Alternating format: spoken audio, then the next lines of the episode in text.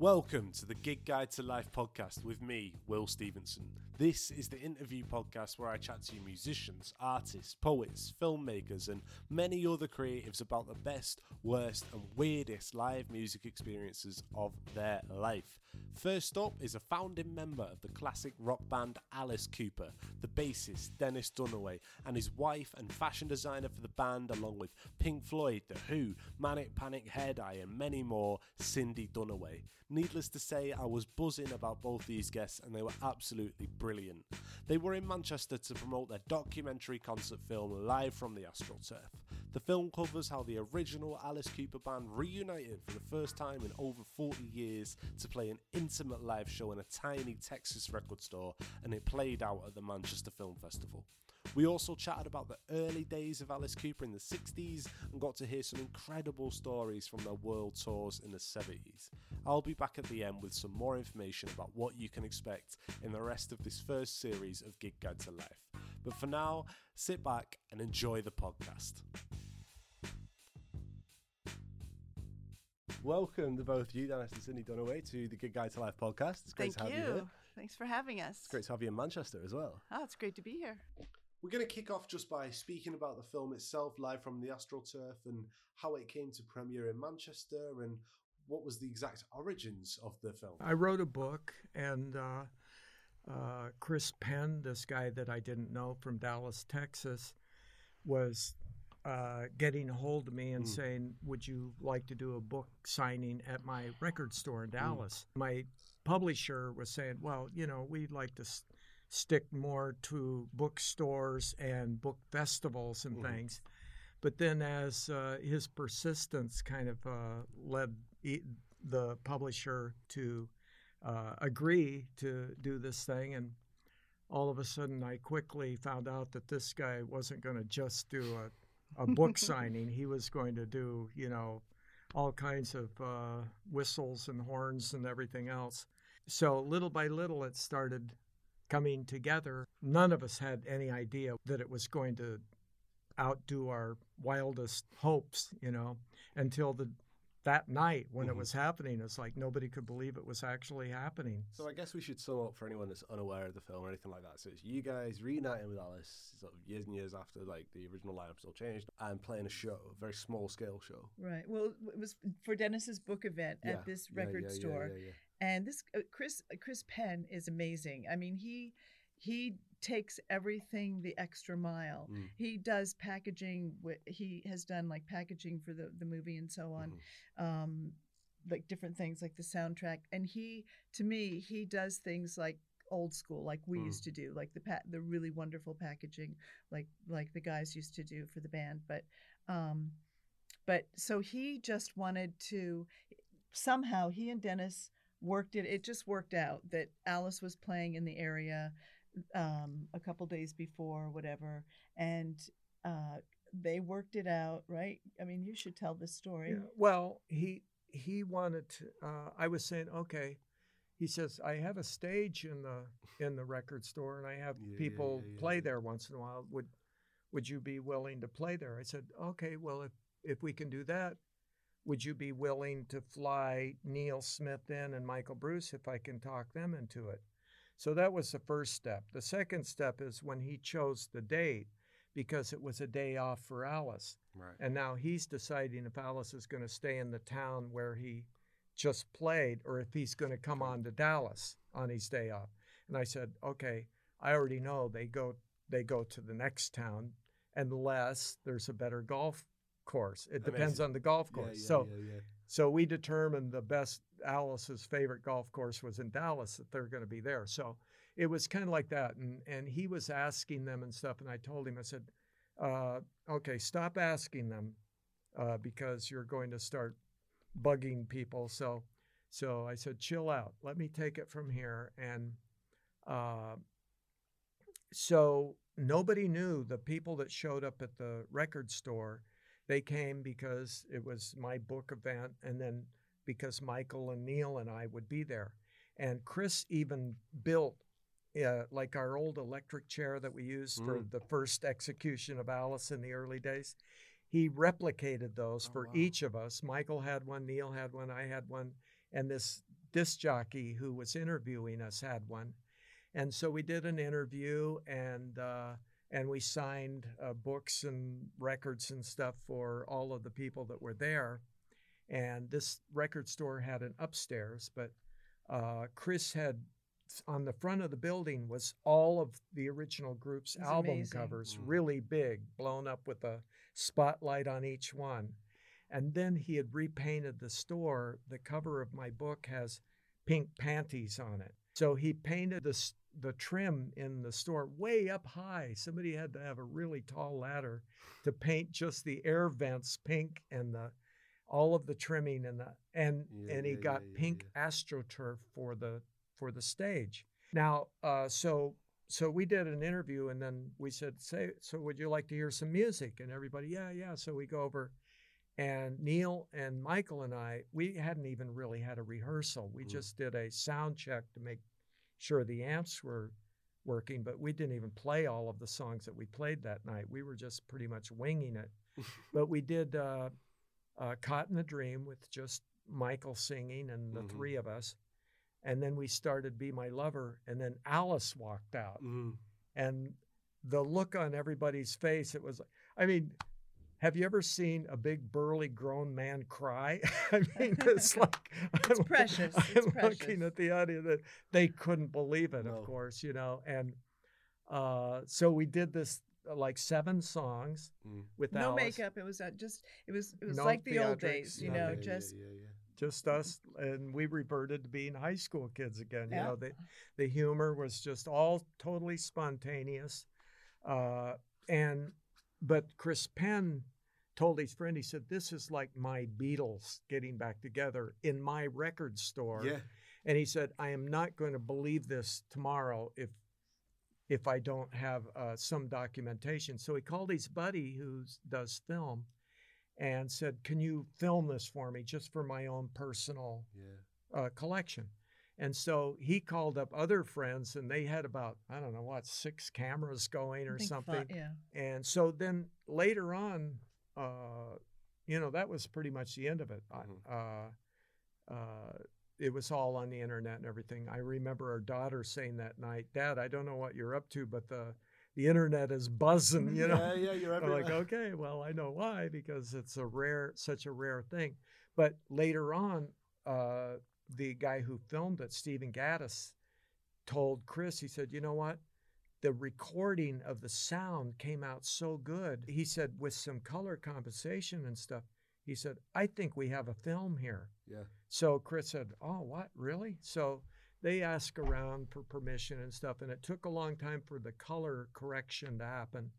But they ended up with a film, and we started doing uh, film festivals, and the film has won five awards Amazing. already. What do you guys want people to take away from the film? It's a really feel good movie. Yeah, yeah. you yeah, know yeah, yeah. it's it, to me it, i and i get really emotional when i see it because because it's like you know four friends that had this vision together the spirit of glenn buxton's always there too somewhere and um but they had a vision together and when they get together and play the chemistry is still there Mm. you know even the jokes you know um so and that was what what made the success of the band so to me it's like ah, god you know people come out feeling really good and um, just really positive.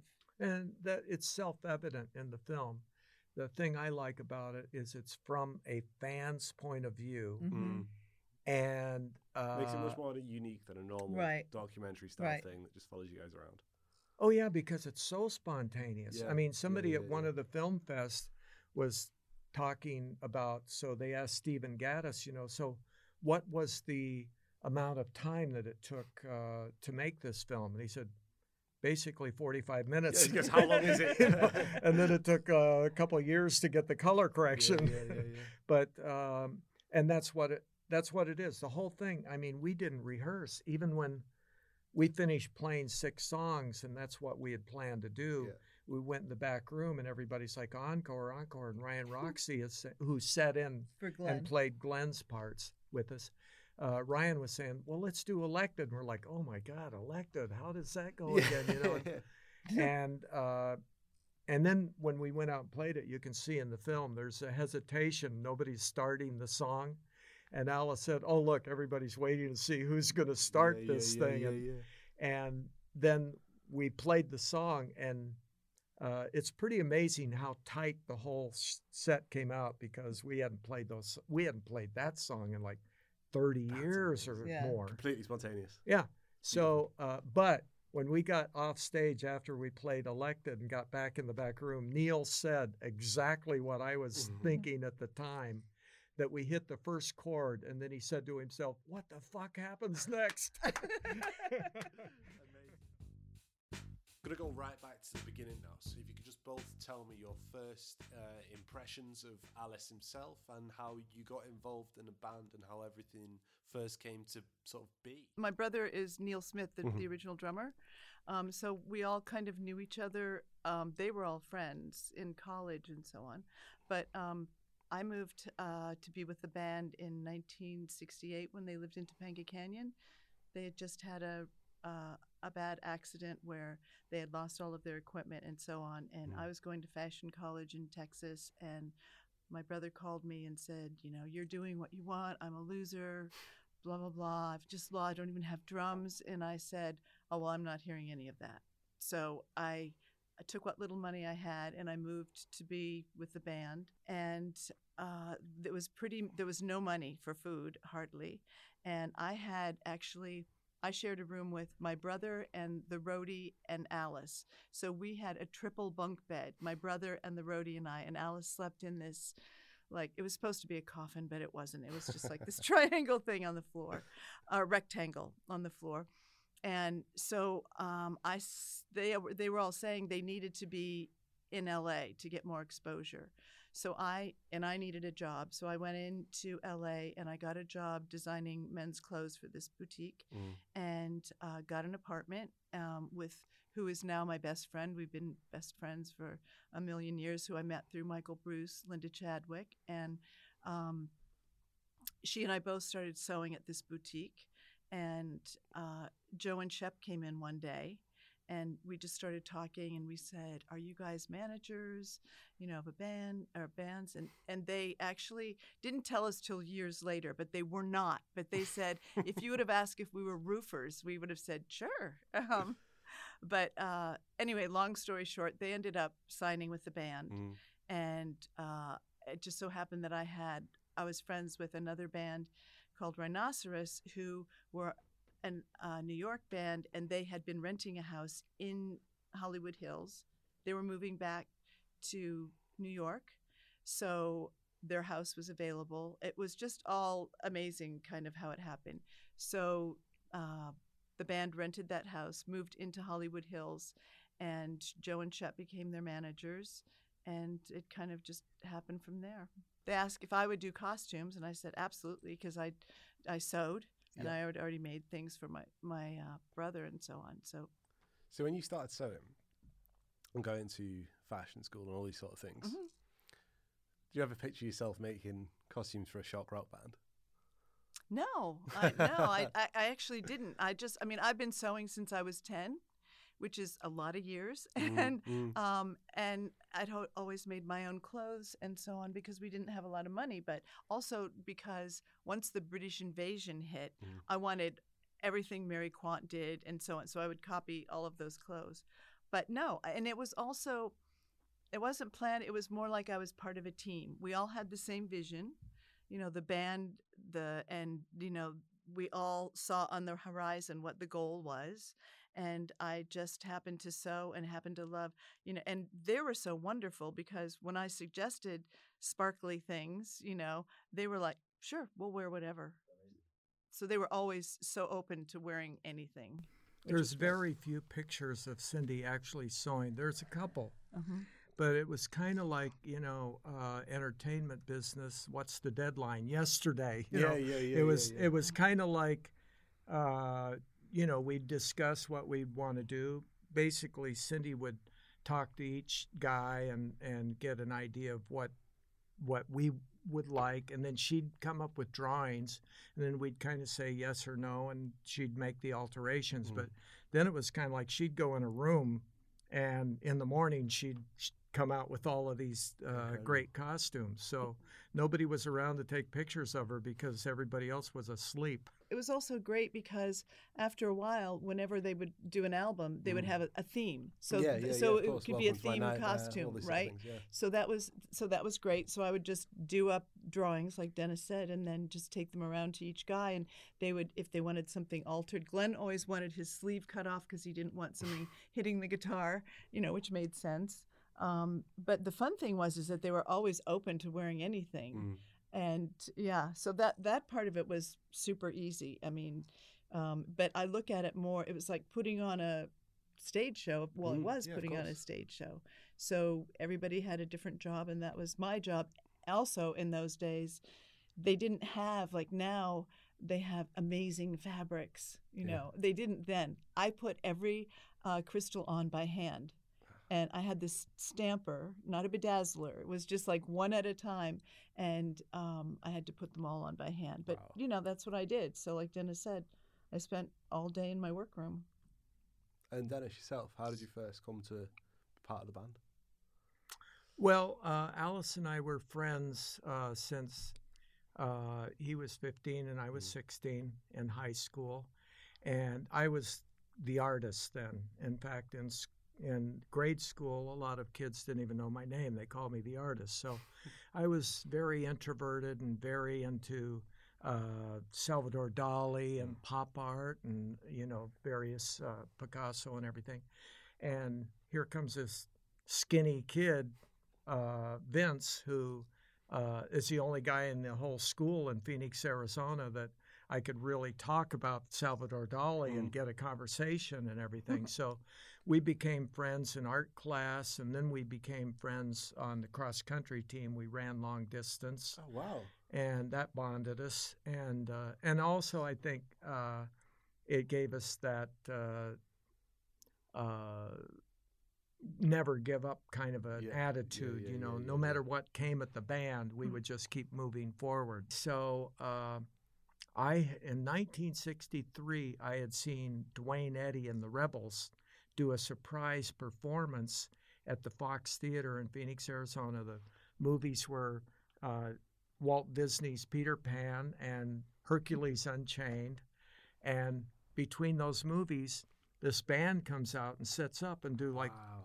about four songs, you know, uh, Rebel Rouser, and you know, and they're all jumping back and forth across the stage, going "Go man, go!" You know, and I'm like, "Whoa, that's what I want yeah, to do." Yeah, yeah, yeah. And so then I go back and I tell Vince, "Hey man, we got to start a band," you know, and uh, so so that planted the seed, but it didn't really uh, really have its full impact until shortly after that Mm. when the British invasion hit, and namely the Beatles.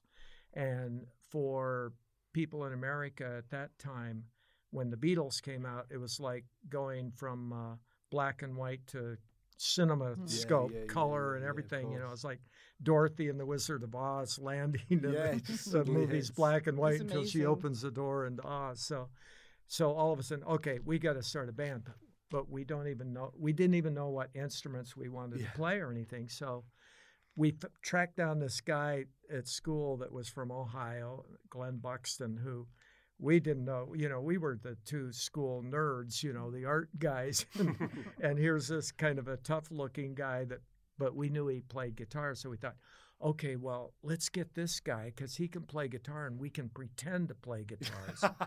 And that's what we yeah, That's what it's all about, right? well, we well, rock. it was about fun and uh, and we were Letterman, Alice and I, because of our our cross country and track and field, uh, long distance running. So the Letterman's Club was going to host uh, a talent show. Mm. So all of the different clubs on campus would do their act, and then it was a competition.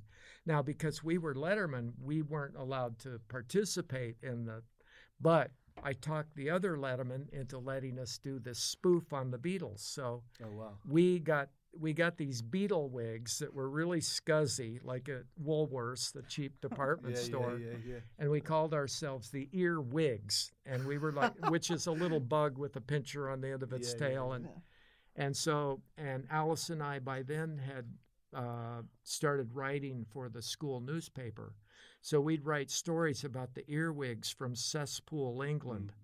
And we built this whole thing Pretty up. accurate, to be fair. Yeah, yeah. Well, we uh, so so then we did this performance, and it was just a, a one-off deal, you know. But oh my God, it was exciting, and we did like about five songs. Okay, we gotta we gotta really you know do this right. So we didn't even know what we were going to play. One of the guys who was on the track team, John Speer, decided he wanted to play drums. And then we decided amongst all of us that Alice shouldn't play an instrument because he could never keep track of anything. You know, he left a trail behind him everywhere he went. So so we decided, okay, he's got to be the singer. Also, he's good at remembering lyrics. Okay, so he's the singer and what was left is bass. So so I had to go up to Oregon, work on my grandpa's farm, get the money to buy a bass, and then we started learning how to play. So, what was the very, very first song that you actually all uh, remember playing together? Uh, Foot stomping by you know uh, everybody young and old. So that was our very first. They announced they introduced the earwigs from Cesspool, England, and before the curtain opened, we all started stomping our feet, and then we came out and did that song. Then we did a couple of Beatles songs with. We changed the lyrics to be sports oriented, you know, like uh, uh, last night I ran four laps for my coach, like around the track and that kind of a thing. And, uh, you know, everybody's like, oh, that's fun, that's fun. And then next thing you know, every time uh, that the uh, school had a cafetorium, it was an auditorium, but it was also the cafeteria where the students would go to eat lunch. So everybody would eat uh, be eating lunch, and the curtain would open, and it would be the earwigs performing again. So everybody like, oh no, not them again. but you know, and our very first gig where we actually played a, a whole show was a Halloween dance in 1964. we had a guillotine, we had coffins, we had On the very spider webs. show. Yeah.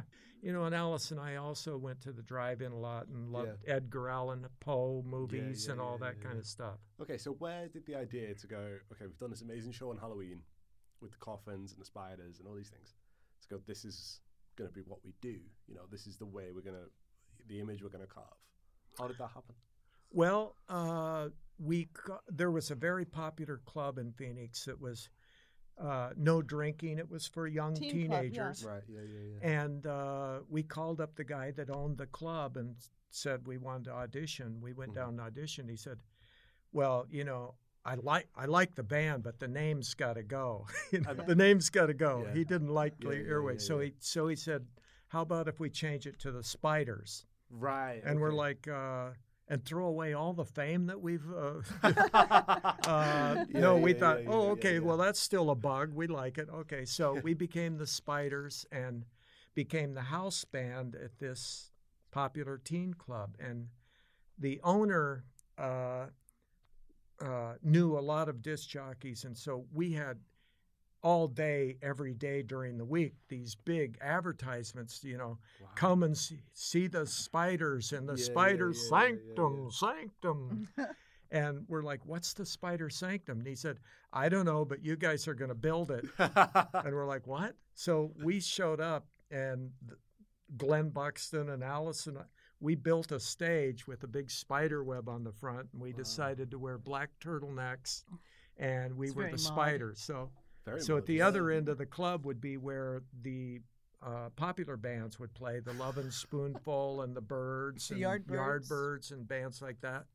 And then the Spider Sanctum was at the other end of the room, and it would be dark. So when they finished playing, then all of a sudden that stage would go dark, and the Yeah, Spider yeah, yeah, Sanctum, the lights would start to throb and get brighter, and then the spiders would come out and do our show. So we were um, aware that this club every couple of weeks or about every three weeks tops Mm. uh, the owner would get a new band he'd like to have this week's Right, flavor okay. what's new Yeah, yeah, yeah, and we're thinking well we want to keep working so we decided that we're going to do theatrics and we're going to learn new songs and we're going to change the way we dress and everything so that two weeks from now, we're not even the same band anymore. And that worked. It, it's like people started coming to see what the Spiders were going to do next. Next, yeah, yeah, yeah. And uh, and so the pressure was there. Every weekend we had to do something new, and then it got down to every every set. So we'd do like oh, wow. two sets on uh, Friday and two sets on Saturday. So we had to come up with four things to do on stage, and it, I mean, even like uh, they were remodeling the bathroom in the club, so we swiped the toilet and put it on stage, and and then we had wrapped Alice in toilet paper like a mummy, and then we yeah, yeah. we would throw toilet paper out into the crowd. So one show would be that. So how long was this going on for? While you were ever Uh, changing how long the did we play the there? club? Maybe I don't know, a I couple don't of years. Yeah, I I, mean, I years. used to go. The, the Phoenix had great teen clubs at that time, Yeah. and there was some like, but they were the only band that did theatrics or that you know went the Mm. extra mile. Um, I don't. yeah, It had to be. Well, I remember. Let's see, a couple, maybe two years at least, two years at least, Mm. in uh, probably sixty six and sixty seven. That make It's sense? crazy early because, like, when you think of this from like an outsider's sort of Right. perspective, you think of the whole sort of glam rock, shock rock thing as happening, you know, at the, the dawn of the seventies, really, Mhm. and alongside things like Kiss. And it's, it's when you think about it, of course, you know, Alice is first and you guys are first, but it's crazy to think just how quickly that actually turned around. Because when we were presented on this side of the ocean, things like the Beatles and the Who and just these pretty clean cut images, really Right. you guys were taking that going, yeah, let's add spiders, let's add the cave of horrors, you know, to that like immediately, and not necessarily through choice either, but through circumstance, which is something again just surprising to me, I suppose. Well, it also had to do with going back to art class. Mm. Right. Me, I was my whole life was an artist, Mm. and uh, and so Alice and I decided that we were going to start a band, but we were going to incorporate artistic ideas Mm, into the mm. band. So that had a lot to do with it too. Like the Salvador Dali photograph that Dali's standing there, or he's jumping up in the air, and there's a chair flying through the air, and a cat, yeah, and yeah, yeah, yeah. bucket of water and stuff. Well, that picture in particular, we said we want our show to be like to that. feel like that. We want the amazing, audience to yeah. have so many. We want them to see so many uh, different things happen Yeah. on stage that they're going to go tell their friend, "Oh, you got to see these guys." yeah, And then when they show up with their friend, the show's completely different. And that's why we he, we weren't replaced after two weeks at the VIP Yeah. because it it just kept changing. So and we were packing the club. I mean, I think the legal limit was something like 750 people, but we Oh, were getting a wow. thousand people in there. That's amazing. And uh, you know, and then we we got to open for the Yardbirds. And we played all Yardbirds songs when we opened for the Yardbirds. yeah, well, that's how young. where did that idea come from? It was You all thought- To do good that? Just gonna mess with them, yeah. Well, we a friend of ours brought over an album that he had ordered from England, Sure. and uh, it was the Yardbirds. And you know, we put on Mister, You're a Better Man Than I, and I'm thinking, oh, I don't know, this this isn't. The, and the guy's like, wait till the guitar break, and I'm like, okay. And then the guitar break. Whoa, what are yeah, these? Yeah, yeah, yeah, You know, we didn't even know that much about the band. All we knew is we were going to be playing with them, so we learned a bunch of their songs. And, That's amazing. and we thought, well, this will be a tribute to them. But uh, they didn't see it that way. No. no, no. Well, what happened really is, is, uh, and I've talked to Jeff Beck since then about this, and so has Alice. And Jeff Beck remembers that, you know, like we're, he says like we're flying into Phoenix and and we've never seen a cactus, and we're thinking nobody's going to have a clue who we are, you know. And and then the opening band does our songs. Well, what did it do? Well, it they of course had to blow us off, Yeah, the planet, yeah, you know, yeah, with yeah. their set. And it was You've, I think you've discussed your first gig already, Dennis. Was it the the, the Yeah. performance at the at the It was the Halloween dance. Yes, the yeah, pit yeah, and the yeah, pendulum yeah, was our first. No, no. So sorry, not not for the band, but for you personally, the first performance you attended, concert or gig Oh. you've attended as a fan. Oh, uh, Both of you. no, really, it was Duane Eddy and Yeah, the Rebels yeah, at the yeah, at the movie theater. Yeah, that was my And first. that was you saw ex- that and you thought I need to do this. I had seen when I was young. uh, You know, my family played a lot of country and Mhm. western uh, music and stuff, and and I had two cousins, these two girls who sang with country bands. Mm. So I had actually seen country music when I was like about six years old and kind of grew up with that. But no, Duane Eddy and the Rebels, that was my first experience with the excitement of a live Having it rock right in band. front of you. Yeah. What about you, Cindy? I guess like the the first real like popular Mm. uh, would probably have to be I'd have to check my diary for the for this but my high school diary but I I'm going to say the Yardbirds I mean the, as far as the biggest band Yeah, you know the- and yeah and as Dennis said that was the first time over so they were we all knew and my brother and I loved them Mm. you know and uh but not not that many people I they were pretty popular actually in Phoenix I think Well, because of you guys uh, too. I'm a Man was a hit and For Your Love was a hit. So so they were on the radio. So as far as like popular band, I would have to say the Yardbirds. But I literally went from like Johnny Crawford and Hayley Mills music, believe it or not, um, to when the British invasion, and then some surf music, Yeah. um, like the Beach Beach Boys. Boys. Yeah. but then there when the go. British invasion hit, I was sold. I mean, that was my niche, you know. Yeah, straight down the rabbit hole. Yeah. So, if we move back from way, way back to present day, what is your guys' most recent live music experience? Be it being, playing, or attending another band's gig?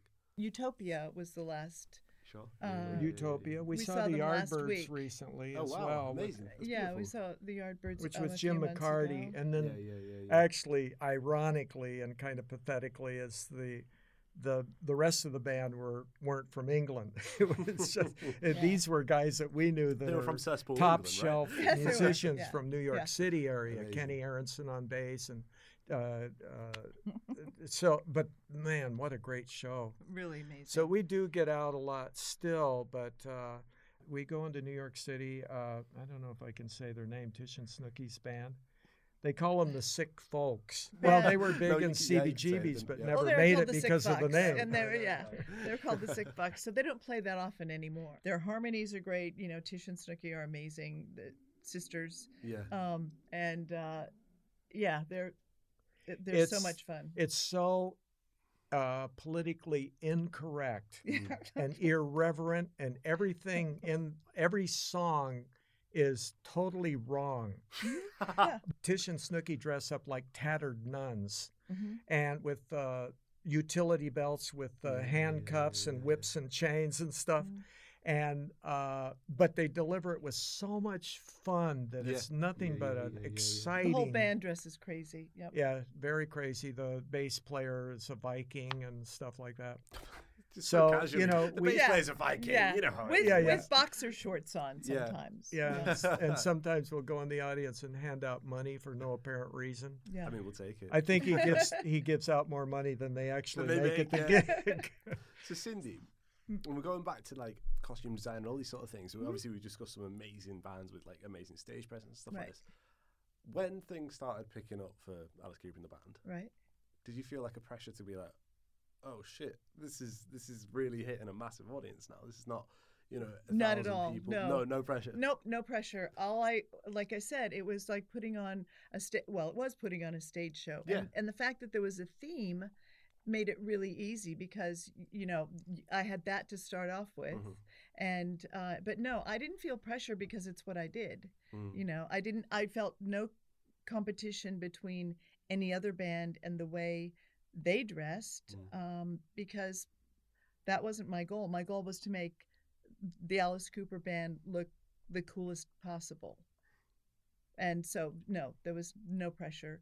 Sometimes there was pressure. Like one time uh, when we were in London, actually, they um, they had a shoot with uh, David, David Bailey. Bailey Mm. who I'd always wanted to meet because I loved Jean Shrimpton and I know that they, you know, knew each other or they were together, whatever. So I really wanted to meet him, but um, they decided they wanted uh, white satin suits for the shoot. Right. So I literally made them in one night. And I said, get me a sewing machine and get me a bolt of fabric and a basic pattern. And so we had this small hotel room. It wasn't even, I think the sewing machine might have even been on the floor. But uh, Dennis and I stayed in, of course, and all the other guys were going out. So I would, when they would come back, every time they'd come back, I'd like fit them, you know, do another Yeah, yeah, alteration. Yeah, yeah, yeah, yeah. And uh, needless, needless to say, I didn't make it to the photo shoot because I was sleeping. Um, flat out. But I did, But- even though I was up all night too, because the sewing machine was sewing in the room I was yeah. trying to sleep in. yeah, That was a very small brag there. Like, But uh, I mean, I made was, it. yeah, that was the Billion Dollar Babies album cover. yeah, the yeah, shot. yeah, yeah. I was Yeah. actually going to ask that. Ended up being the cover. That's And the thing that most people don't know, the hardest thing about Mm. that, besides Cindy making five suits that fit, you know, overnight, Yeah, uh, was getting that much American cash. Yeah. And I think it was on a Sunday as well. But but uh, then they had to count all of the money after the afterwards, and they were 20 dollars short. yeah, yeah, yeah, yeah. And of course, everybody in the band knew who Glenn. had the twenty dollars. Glenn, yeah, everybody knew he didn't need the money, but he just couldn't resist Yeah, it's doing all stuff part of like it, that. yep. Yeah, yeah, yeah, yeah. And then Yeah. afterwards, he and I think Neil still to this day believes that this is what actually happened because Glenn happened to notice it up in the lighting fixture. Oh, we were throwing it around and it landed up here, right? But that's how he gave it back without fessing up that he swiped yeah, it. Yeah, yeah, yeah. yeah. It's oh, that Yeah. to be here. I don't know how I got there. That's amazing. So, what is your guys' favorite ever live performance been? Whether it be yourself, Dennis, or you know, witnessing, viewing Wow. another band. Something that, would like when I say that, the first thing that comes to mind. Mm. Well, um, my favorite tough question. my Yeah. favorite show was uh, you know I, of course hollywood bowl and, and madison square garden Mhm, stuff like mhm. that wembley uh, but um, my favorite for acoustics was the Concertgebouw in holland in uh, amsterdam and that show we stayed at the amsterdam So when is this roughly? What year are we talking? uh, 71 or 71. 72 Okay. Yeah, yeah, yeah. yeah, yeah. and uh, i think it was 71 71, because you it was. there yeah Right. 71 and we stayed at the the Hilton Mm. and this this concert hall is still there it's very famous it's been around and the uh, and what they would do is rock and roll didn't happen until three o'clock in the morning Yeah, yeah, yeah. If we- yeah, yeah. people told us if you go on at one o'clock the kids won't be out yet and we're like, okay, well, we're going to get some sleep at the hotel then and wake us up when it's time to go. And this uh, entrance had these gigantic uh, revolving door. Yeah. And so now they wake us up. It's time to go to the gig. And so we're all ready to file through this revolving door. Michael's got his guitar case, and Glenn's got his guitar case. And instead of holding them vertically, they just walked in with them going horizontal. And the glass door between them broke. And all of these gigantic shards of glass came down all around them. I mean, they were knee deep in broken glass. We couldn't even get the door to move because there were still some jagged, pointed glass up above them, precarious, precariously threatening to fall. So we had to inch our way and get the the door to move just enough. I mean, all these people showed up from the hotel, of course, and they were taking out a piece of glass at a time until we could get the door open enough to get them out of there. And the only thing that happened is Glenn got a cut on his elbow. It's amazing. That's So- all. That's, amazing. yeah, That really Yeah. is amazing. it was. I was standing right there. I was the next to go into the revolving yeah, doors. yeah, yeah, yeah. But you couldn't do anything because the glass was between us and them. It's like a movie, right? It was, uh, Crazy. yeah, and it's one of those things, you know, those kind of things happen, and it seems like it's happening in slow motion. Yeah, yeah, yeah. but okay, we're like, okay, the gig's off, and the guy from the from the show said, no, you guys go on down to the show. We'll take Glenn to the hospital, and we'll meet you there. I'm like, you don't have to fill out papers and everything. We're used to America, you know. It's Yeah. like it'll take you a year to fill out the paperwork to Yeah, yeah, get yeah, it. yeah, yeah. So no, we went to the Concertgebouw, and uh, and then Glenn showed up later, and and we had to cut the sleeve off of his outfit wound. because he Yeah. had, yeah, and and this was uh, uh, an insight to Glenn's personality. He's so they had food in the back room, and there was some ketchup, and Glenn takes the ketchup and pours it on his bandage to make it look worse. to make the injury look worse. So now here's a rock band dressed the way Yeah, we're yeah, dressed, Yeah, and we're so glad that Glenn's okay, and so and he can play. He had a few stitches, but he Mhm. can play. So we're walking on this carpet that seems like it's a foot deep, you Mm. know, and and then who's glaring down at us? Brahms and Beethoven and all. We're like, oh God, not not worthy, you know. And we like, get like out the to- classic scene, like the Wayne's World. Oh, know, it like- was. Yeah. It was. But the uh, the acoustics were designed for before they had microphones. Right. Okay. Yeah. Yeah. so sure. somebody could sing in the, yeah. somebody could sing in this big room and everybody could hear them. But I just remember we were all so happy that Glenn was okay that it was just one of those nights where everything seemed like perfection Mm. and the acoustics were such that every little tiny warmth of the tone of the bass strings and everything sounded just Perfect. perfection. Mhm. Yeah. And so because of that that was probably my favorite gig ever. That's a really tough answer to follow, Cindy. I know. Well, I, I didn't. I didn't actually. I wasn't there. I didn't join the tour until they came to London. That was the end of the tour, and that was the first sure. first time I was ever in London. It was amazing. It was so much fun. But I can tell you my most devastating Sure. Let's uh, go. one. Um, uh, I used to be the dancing tooth on Mhm. stage, right? So um, I was always very, and I'm mind you, I'm I'm a behind the scenes person. I have no desire to be on a stage. I have no. it- so how that's did you not end my up being thing the dancing dude? because when in doubt, ask Cindy. Because Um, we got we got her in a headlock and pretty also much. also because the the costume completely covered me with just my legs showing. Right. Sure. So, no I had knew like you. a little switch inside. I could see out the cavity, and I had a switch inside that would turn the lights off and on. Amazing. Right. So um, it was great, and I I always wanted to make sure I always had like one cocktail before the show, and that's it. Right. So it's Madison Square Garden. And I'm like, this is Madison Square Garden. I'm probably never going to be on this stage again. So I'm not even having a cocktail tonight. I go, I start my bit, I go dancing out, and unbeknownst to me, someone had thrown a beer up on oh, stage. Oh no. I went flying. I hit that Oh, beer, you know, feet up in the air. And Alice would, and usually I went a cert, I hit a certain spot, and then I would, he would start brushing me, and I fell down on the stairs. he had a so giant on. toothbrush. Sure, sure. Toothbrush, I, yeah. I'd, I'd hope so. Otherwise, it just yeah, gets a bit- otherwise it'd, it'd be pretty stupid. Um, but no, it was it was So for the song "Unfinished. Unfinished Sweet." Are you familiar with that? Yes. Okay. Yeah. Yeah. Yeah. yeah. So, um, so I hit, and I was so, so pissed.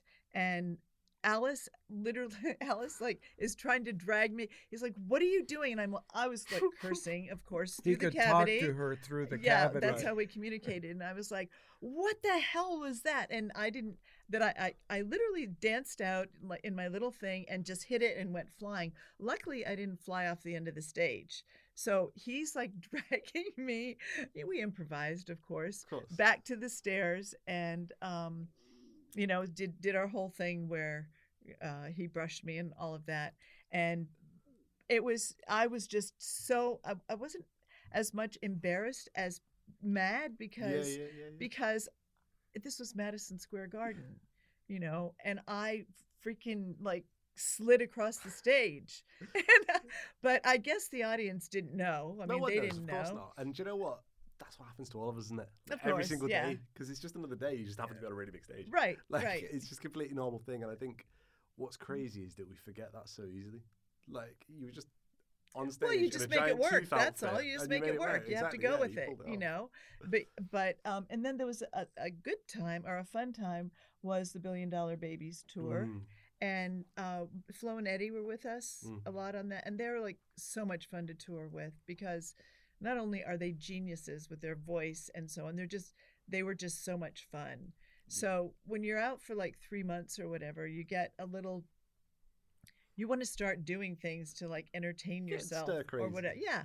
So we decided one night we got in t- touch with our roadies and they had this one song that that we loved called Nikki Hoy and it, Mhm. it's kind of like a, a hula song.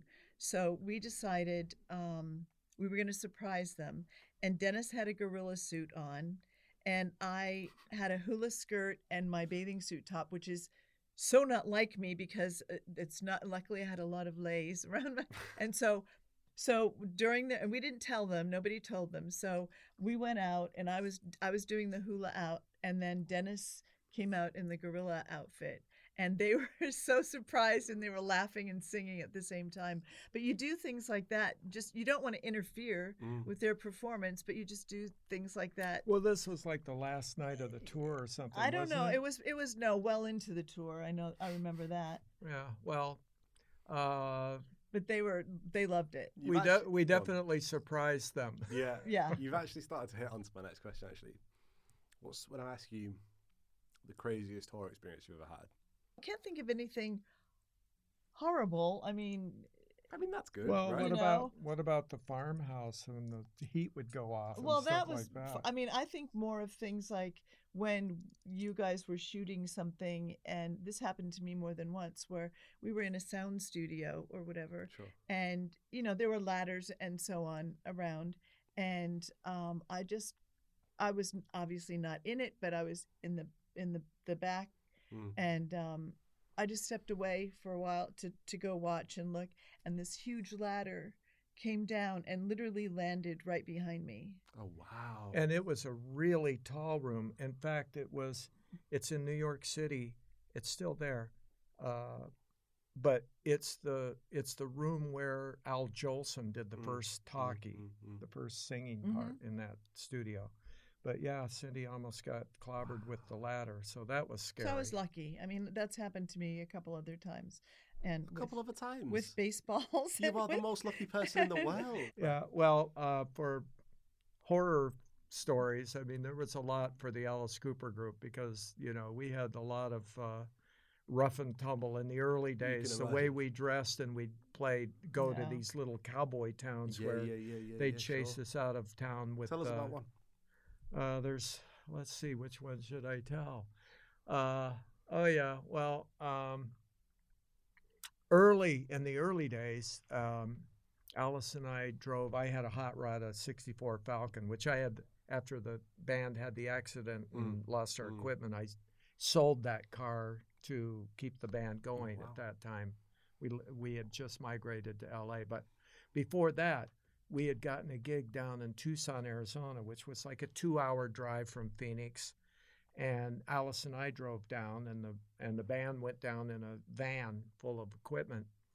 And so, you know, it had a four-barrel carburetor, so it used a lot of gas. And uh, uh, so we got to the club, Mm. and we pulled in a parking lot. Now time is running tight. The the uh, cigar chomping owner of the club is like, "Why are you guys here? Supposed to be here already?" and all that kind of stuff.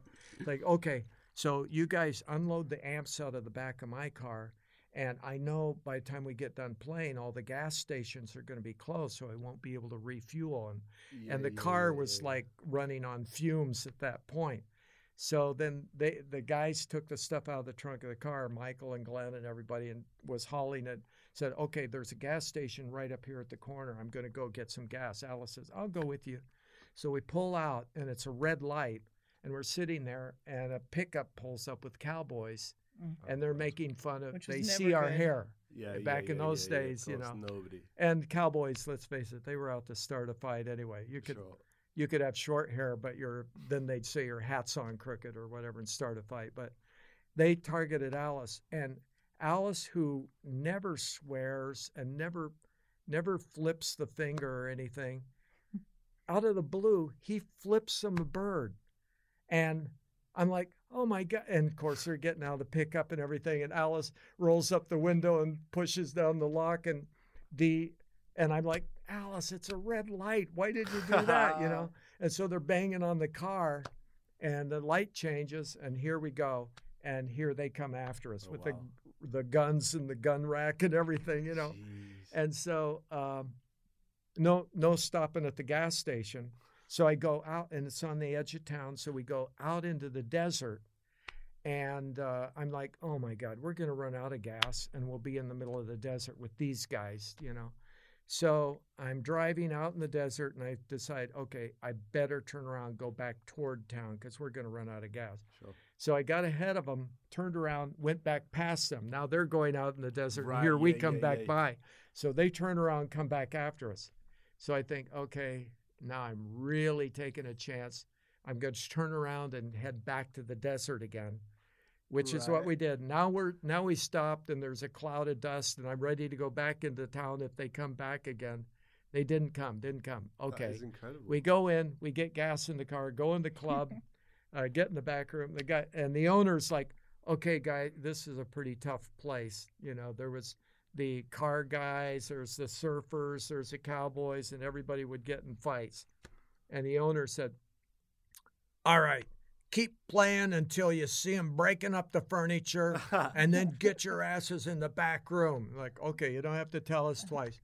So now we come out on stage, and the stage is only like two feet tall. sure. And so we come out, and who's front and center? Oh no. The Cowboys, and they're pounding their fists in their hands, and they've got this girl with them who's got this. I call it a Cadillac cleavage. You know, she's got this big, big cleavage going, and and so we're there, and these guys are, you guys are dead meat, you know, and we're like, oh no, here we go. And so uh, it comes time for Glenn Buxton to do a guitar solo, and Glenn's smoking a cigarette. And the first thing he does, he walks out and he ashes the cigarette down her cleavage. And I'm thinking, oh my God, we're really dead now. But because he did that, all of a sudden he became an instant hero. The Cowboys Yeah, loved that. You know, it's Yeah, like, yeah, yeah, oh, yeah, who would do like, that? there's- You know. So anyway, that was all great. And now everything's okay. And I went out in the parking lot after that set, and Sure. and a gang a gang showed up and beat me up in the parking lot. Well, we had a big fight. I don't. I think they got the best of me. There was like five guys against We'll me. say you won. It's Huh? fine. There's no one for the record. You beat five guys up. It's fine.